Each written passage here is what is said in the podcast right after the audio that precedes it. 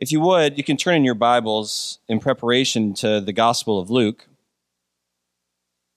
And this week we're going to be uh, kind of covering from the book, chapter four, and it's it's going to be again. I, I, go loose along the guidelines of the book just to give you something or reason to read it. I'm not going to hit a lot of the book, but I do encourage you to to check that out this week. Um, perhaps a lot of you, I'm sure a lot of you have heard of uh, Chuck Swindoll, and as we look at this this idea or this this topic of temptation, and again, the title of today's message is "Temptation: Unhurried Enough to Resist." Uh, Charles uh, Chuck Swindoll he he gives this illustration. I really enjoyed reading it, and so I want to share it today with you. He says some people fall into temptation, but a great many make plans for disaster ahead of time. And he gives this illustration of this father and son. So listen to this conversation. He says, "Son," ordered a father don't swim in that canal. Okay, Dad, he answered. But he came home carrying a wet bathing suit that evening. Where have you been? demanded the father. Swimming in the canal, answered the boy. Didn't I tell you not to swim there? asked the father. Yes, sir, answered the boy. Well, why did you? he asked. Well, Dad, he explained, I had my bathing suit with me and I couldn't resist the temptation. Why did you take your bathing suit with you? He questioned. So I'd be pre- prepared to swim in case I was tempted, he replied. So, too many of us expect to sin and, and, and expect and excite, and we get excited when we look at sin.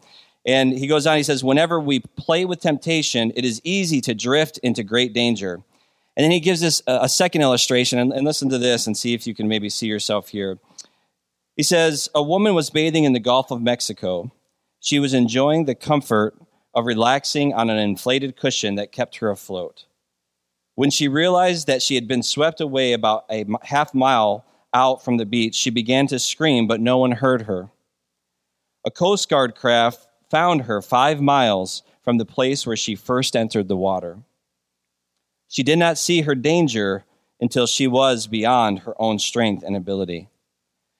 And really, isn't that what temptation does to us? We see two, two illustrations here this boy that kind of is prepared in the wrong way for temptation. He's prepared to enter into temptation. And then we see this woman who is, who is floating, but that, that last line where it said she did not see her danger until she was beyond her own strength and ability. And so many times, temptation, if we're not careful, will take us to that place where we're not able to return. Temptation today is often associated with sexual sin, but temptation really lurks in many areas, doesn't it? It can lurk in, any area that we know that we're not supposed to be in. For example, if, if someone that's a, a recovering alcoholic, it's probably not the best place for them to be hanging out in the bar every day, correct? So again, being aware and being understanding that temptation isn't always in relation to sexual sin. And so today, again, the title of today is Unhurried Enough to Resist Temptation, or that's the idea of slowing down enough so that you can resist temptation. The actual meaning of temptation really points more towards a test than uh, this thing that we're being tempted by sin. It's a test, it's, it's an opportunity for us to succeed, a test that we have an opportunity to pass. And so, if we think about this testing idea, if you go back to school, I mean, or think about school, we're always told don't rush through your test. Take your time. Make sure you, you think about every question, about every answer before you give your answer. So a test isn't something to be rushed through, though at times in life we really just want to try to blow past it. I was thinking about this, and um, you know, fasting, for example, came to my mind.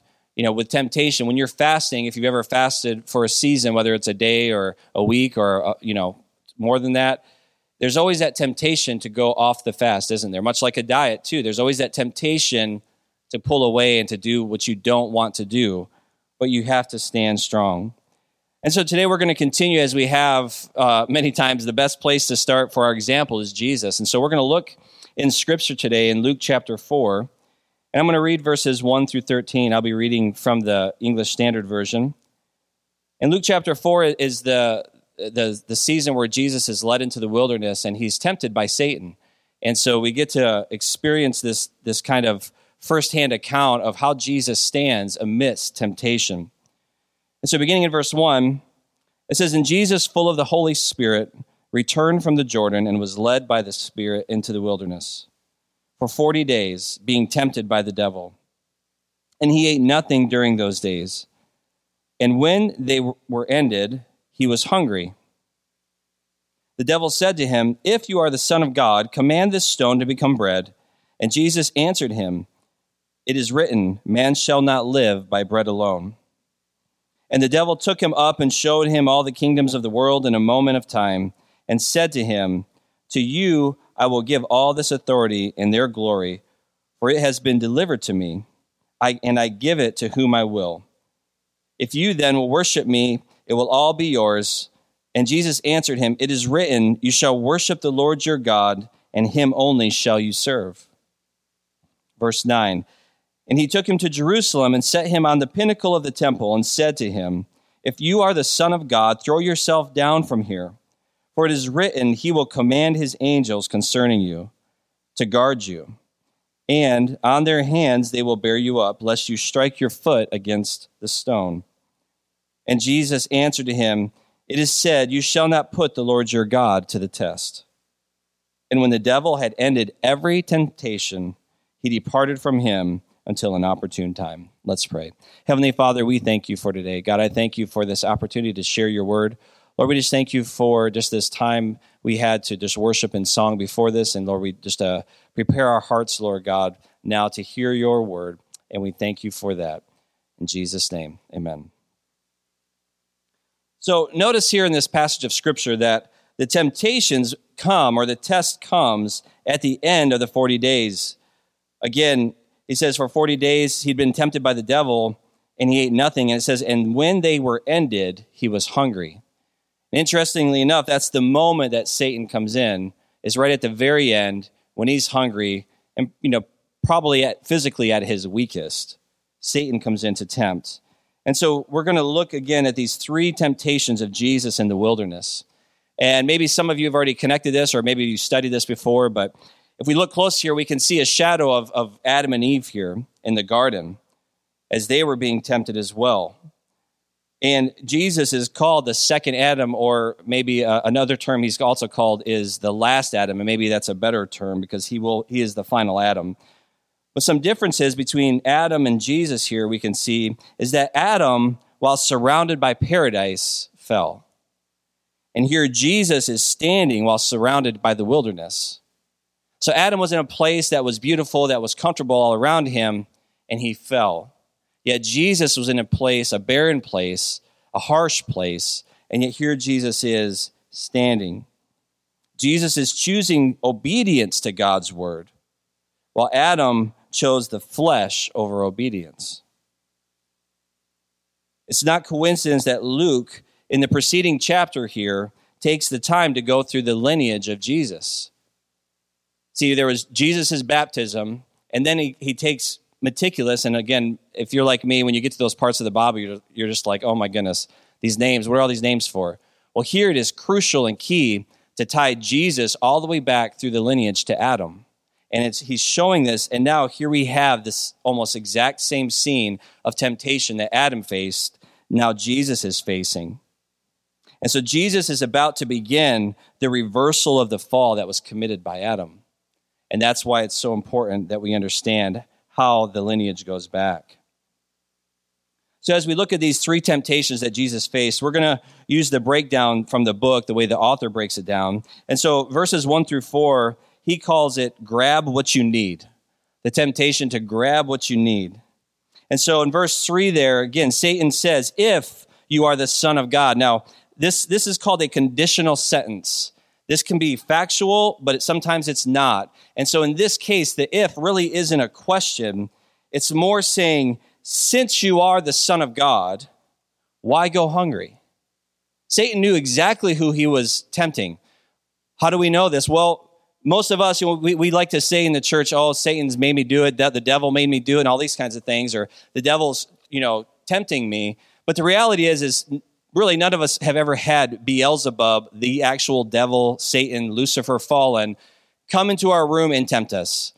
We are tempted most often by ourselves, and maybe at best a small little minion of a demon or something like that. But here Jesus is facing off with Satan himself. And Satan knows who Jesus is. And so, again, since you are God, the Son of God, why go hungry? A well crafted temptation. Another way, just, just turn some rocks into bread. And again, there's nothing in that really that's wrong, is there? What's, what's the big deal with turning rocks into bread? If you're hungry, just do it. But in this case, Jesus was called to fast, and so he remained in steadfast obedience. You see, the enemy wants to trip us up with seemingly small sin, doesn't he? He's not going to come in with a big one typically. He's going to come in with something that's like, what's the big deal? No one's going to know. It's not going to hurt anybody. What's that's the problem? But when we know what God has called us to, or we know that what he's what we're being tempted to do is wrong, then that's sin. And we would say it's a small sin, but the reality is there's no such thing as a small sin. Sin is sin before God. And sin, that even that seemingly small sin, will lead us down a path. And much like that illustration we shared earlier, pretty soon you're so far off you can't save yourself with your own strength. So here, Satan is trying to appeal to Jesus' flesh. Again, we know Jesus was the God man, where he was fully God and fully man at the same time. He wasn't half and half. He was 100% God, 100% mad, man. And this is something that's, it's just a mystery and how to explain it. And so, but that, that is the case. And so, so Satan is now coming in after that flesh side, that humanity side of Jesus and trying to appeal to him. So, passing this temptation, though, required Jesus to know the Father's will, and he was led by the Spirit. The same Spirit that led Jesus into the wilderness was present with him now, the Holy Spirit. And it was he was sustaining Jesus through this time. So Satan, as the book, the book says, was trying to rush Jesus to disobey. Again, how many times do you feel that pressure, even from people that are maybe uh, non, not believers, that are not Christian, that are, that are trying to get you to do something that's wrong. They want to rush you into that decision, don't they? Before you have an opportunity to slow down and to pray and to think about it. And so, again, Satan here is trying to rush Jesus, but Jesus stood, and he stood on the Word of God. Every single one of Jesus' responses here are, are the Word of God. So, again, the first temptation of grab what you need and Jesus stood strong. Verses 5 through 8, the second temptation, again in the book, the author labels it to take charge, the temptation to take charge. If, in verse 7, it says, If you then will worship me, it will be all yours. Satan's offering this to Jesus. If you worship me, will, all of what you see will be yours. So Satan is trying to offer a fast lane, isn't he? We've talked in this series, you know, about life in the slow lane or, or moving over and slowing things down. But Satan is trying to offer a flat, a fast lane with no suffering and no cross. Again, trying to appeal to Jesus and to appeal to him to just bypass everything. When I was reading this, I, I my mind went to David very quickly. And in the Old Testament, if you've uh, read the account of David, after he was anointed king, there were many times he had opportunity to take out King Saul, to claim the throne on his own in his own power. Literally, where he's standing over the very man that is chasing him down and hunting him down and trying to kill him. David had opportunity numerous times to kill him and take the throne by force. But David knew that the timing was not right and he was committed to doing it in God's timing. And here we see that same kind of thing happening with Jesus that there was a plan and he wanted to be obedient to that plan of the Heavenly Father. We see here that Satan does have some authority over the earth. It doesn't take much, we look around the world today, it doesn't take much to realize that Satan does have some authority here in the earth, doesn't he? Look at what's happening around us. Look at the, the turmoil, the anger, the violence. This is all from this, the father of lies, from Satan himself. When Adam and Eve chose sin over, dis, or over obedience, they signed over the lease agreement, if you will, for this earth. If you read the Old Testament in the account of Adam, God gave Adam dominion over all things. He was the keeper, if you will, of the earth and had that authority. But when he chose to sin willfully, against God and listened to Satan, Satan therefore became the Lord over the earth. That's why he's called the Prince of the Air. That's why we talk about we don't wrestle against flesh and blood, but against principalities, powers, and, high, and rulers in high places. It's because there is a kingdom that has been allowed to take control of this earth. Now, while it is true Satan does have some power over the earth, he is not sovereign God over all. God is in control, and God has put into to work a plan to redeem all. Here's a thought for us today as we're, looking at this second temptation. Living a, a pain free life of obedience doesn't necessarily constitute sorry, let me rephrase that. Living a pain free life doesn't necessarily constitute that we're being obedient to God.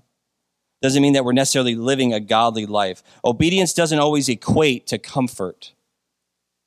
And I think a lot of times in the church, if we're honest, we think, well, things are going pretty good in life. I must be doing something right. I must, God must be pleased with me right now. But that's not always the case, is it? Here, Jesus is perfect in every way, following the Holy Spirit, is led into the wilderness and led into this season of temptation and facing this test and this trial. I was thinking about fishing in this regard, and if you think about when you fish and you you, they, you cast that lure and that fish grabs hold, you know, it sees something it wants. You're putting that temptation and dangling it in front of it. It's a test, isn't it? And we hope that the fish will fail. We hope that the fish will believe that that thing's real and it'll, it'll latch on with all its might. But if you're pulling in that really big fish, what do you do when it gets too, too strong or that fish is just fighting? What do you do? You just let it run for a while, don't you? But that hook is still there. And just about when that fish thinks it's broken free, you just give it another yank, don't you? And that hook that's been embedded just yanks that fish back. And you just keep, it keeps doing it over and over. That's what you keep doing until the fish just exhausts itself, and then you reel it in for the catch. And how often does sin do the same thing in our lives? When we're lured in by temptation and we think we got away with it, we think we got the worm and there was no cost that came with it. But then it's only a matter of time before the enemy will just pull that hook and next thing you know, we're going the wrong way, and we wonder why. It's because we gave in to sin, we were disobedient, and now we're stuck. And only God, only Jesus Christ can help save us from our demise. In this second temptation, passing it required Jesus to truly trust his Father's will and timing. Again, I think so many times we just we focus so much on the God side of Jesus, which is, is true, but Jesus was fully human, meaning he had to face this temptation and he could have failed. But Jesus, again, is trusting in God's will, God the Father's will and the timing. And he's like, no, it's not my time. I will remain obedient to God the Father. Again, Satan was trying to rush Jesus to a false position of power and authority without defeating death in the grave. It was smoke and mirrors, it was fake. Because Jesus knew the path that was laid before him, and he stayed with it. In the third temptation, verses 9 through 13, the author of the book, he calls this temptation that, we, that was to prove that God cares. It was a temptation to prove that God cares.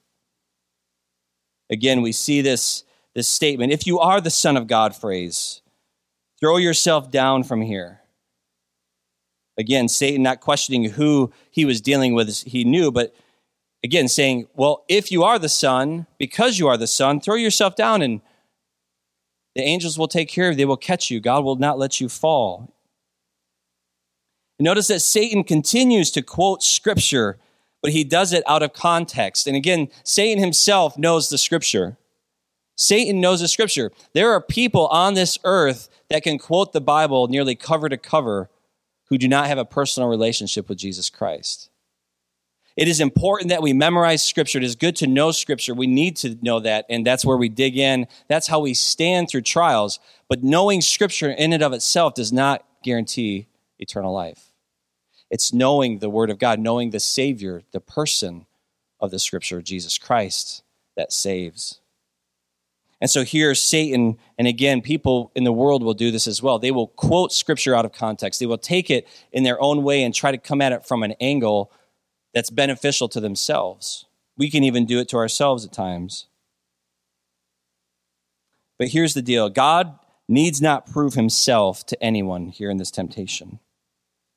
The fact that we are still here is a testament to his care for us, just as it was to Jesus.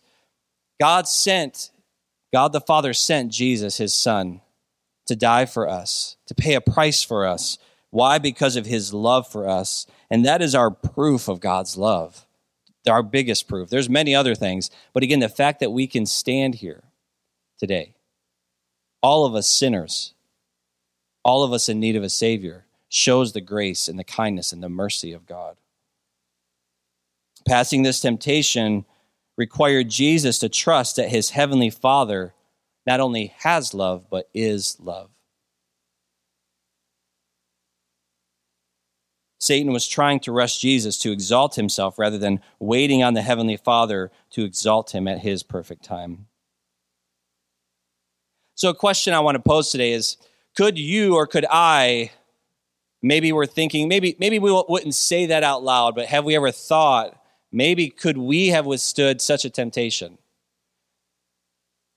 Could somebody sit there and say you know as i look at this i don't see what the big deal is. Jesus it's, it's just saying no. You're just standing. And so what i want to do and, and i had i hadn't seen this before but during this study it came to me and it was amazing. But i want to fast forward to another garden for a moment. We start at the beginning of Genesis with the Garden of Eden.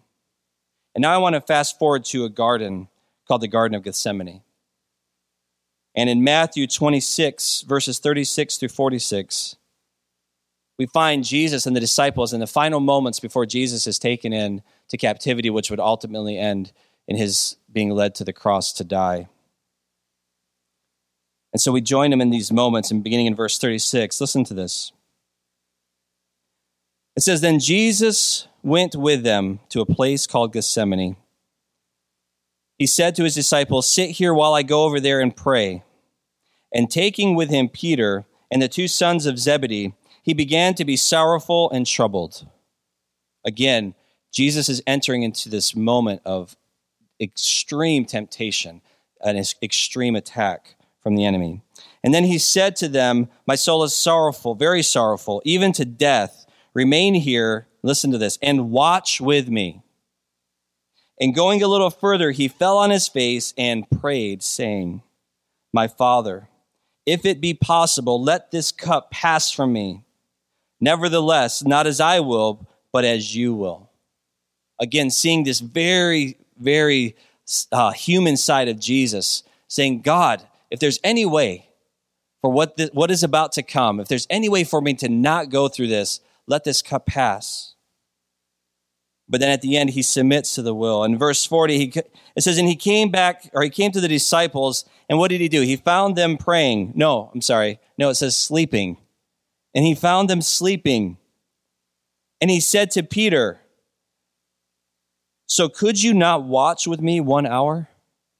Watch and pray that you may not enter into temptation. The spirit indeed is willing, but the flesh is weak. Verse 42 And for a second time he went away and prayed, My father, if this cannot pass unless I drink it, your will be done. And again he came back and found them sleeping, for their eyes were heavy. So leaving them again, he went away and prayed for the third time, saying the same words again. Then he came back, or came to the disciples and said to them, Sleep and take your rest later on. See, the hour is at hand, and the Son of Man is betrayed into the hands of sinners. Rise, let us be going. See, my betrayer is at hand. What a stark image here. Here is another point of temptation coming in and crashing around Jesus. But notice, he gives the opportunity to not just the disciples, but the three closest, Peter, James, and John, those who were who saw the most and spent the most time with him, gives them the opportunity to stand and to watch with him through the night when he was under the greatest amount of temptation, but they succumbed to their tiredness and their fatigue and chose sleep over prayer. The Savior of the world, Jesus, the Messiah, Son of God, asks these three men, Pray with me, stand watch with me.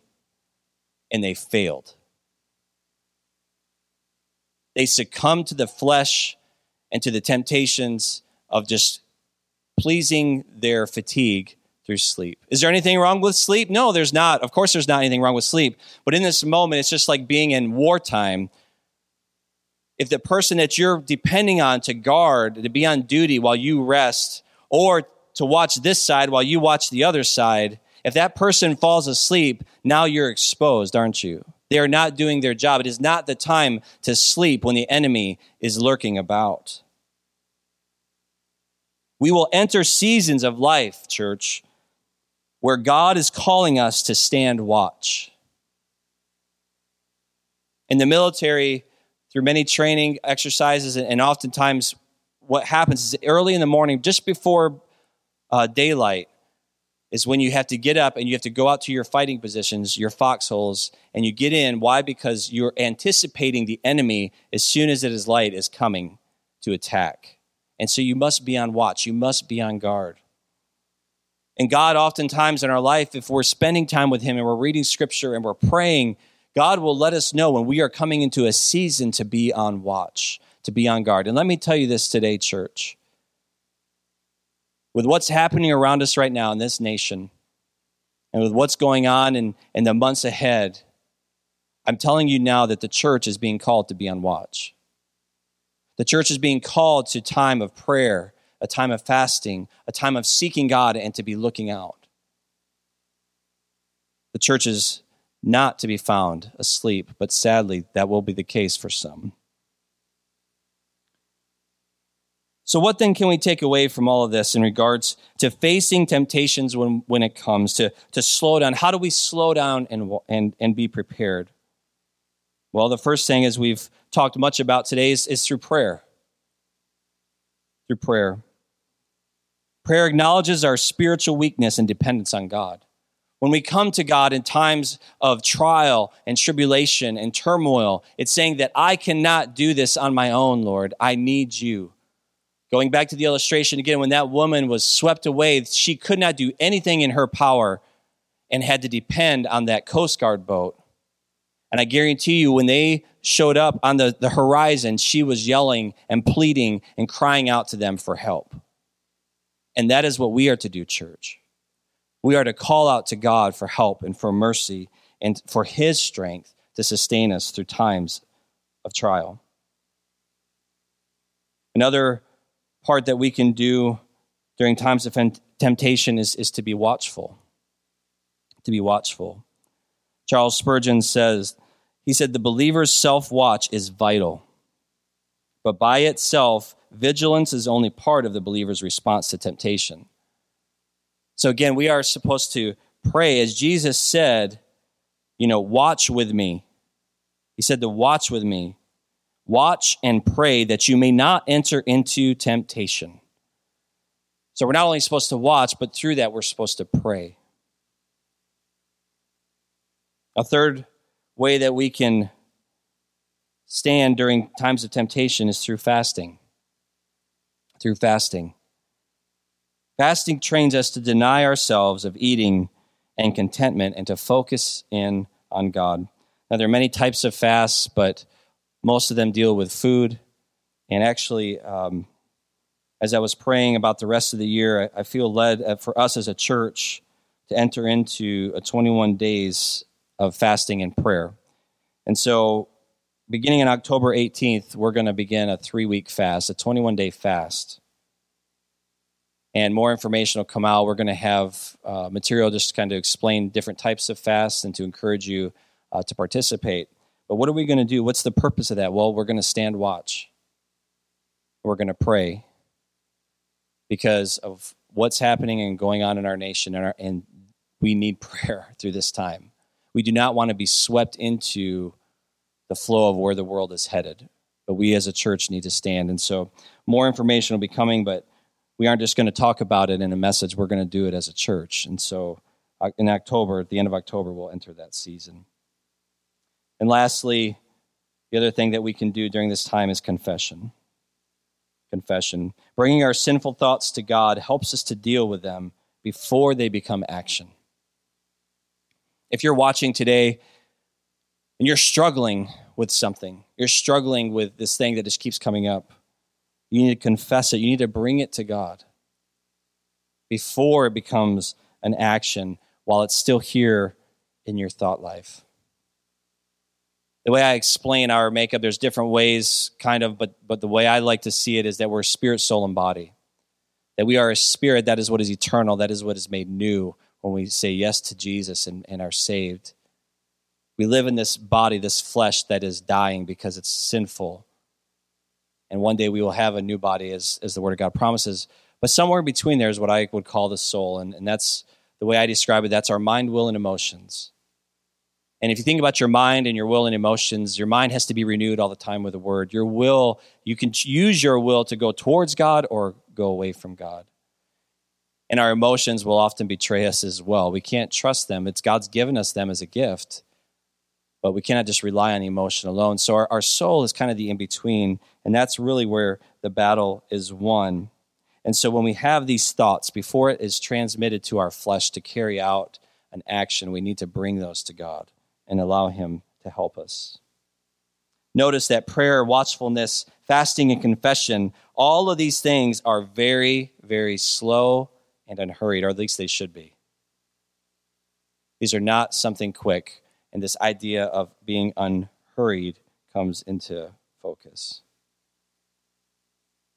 As the worship team comes, we're going to close today singing a song together. Before we do, and as we prepare to do that, I want us to think about the fact that God will allow testing in our lives, but it's for the purpose of bringing to the forefront faith and patience.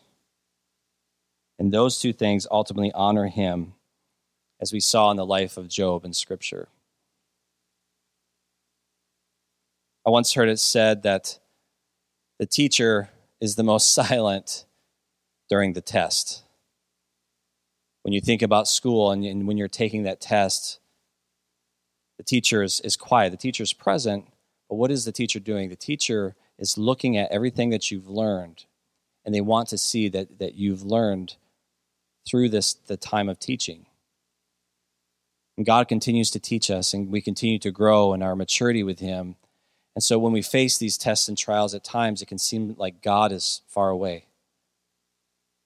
But I'm here today to tell you that He's not.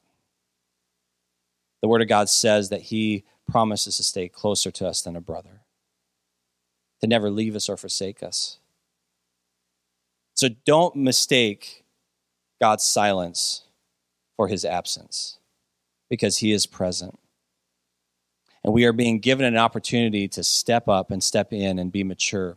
He's giving us an opportunity, much like he did those disciples that night in the Garden of Gethsemane, to participate with him, to watch and to pray.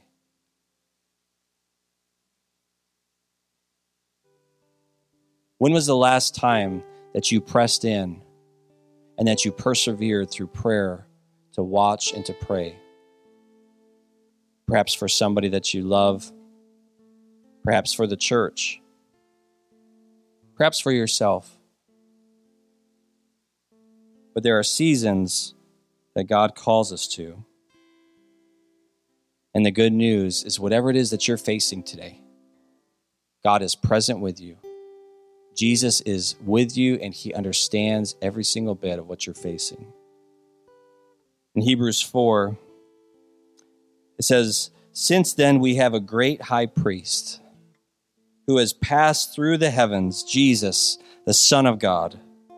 Let us hold fast our confession. And then listen to this. For we do not have a high priest who is unable to sympathize with our weakness, but one who in every respect has been tempted as we are, yet without sin. Let us then, here's where it gets good, let us then with confidence draw near to the throne of grace that we may receive mercy and find grace to help in time of need.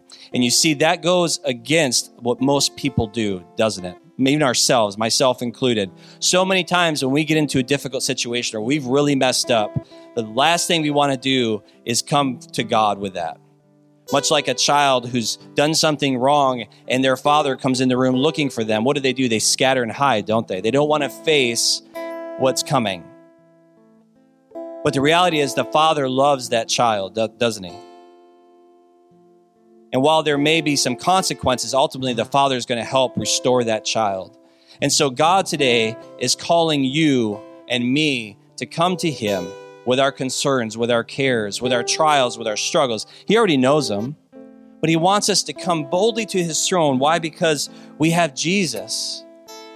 Jesus has made that possible. Jesus is the one that rent the veil in two and allowing us to enter into the most holy place, not because we merit it or because we are good, but because we are clothed in the righteousness of Christ. And we can trust that Jesus understands. Jesus is our mediator between God and us. And here we see in Scripture, let us then with confidence draw near to the throne of grace. What's keeping you from Christ today? What's keeping you from coming to God today with your struggles and your trials and your, your troubles and your mistakes? Too many have bought in to the, the narrative that they're worthless, that God can never forgive them for what they've done. But when we say that God can't forgive, we're really saying that the cross wasn't enough. But it was.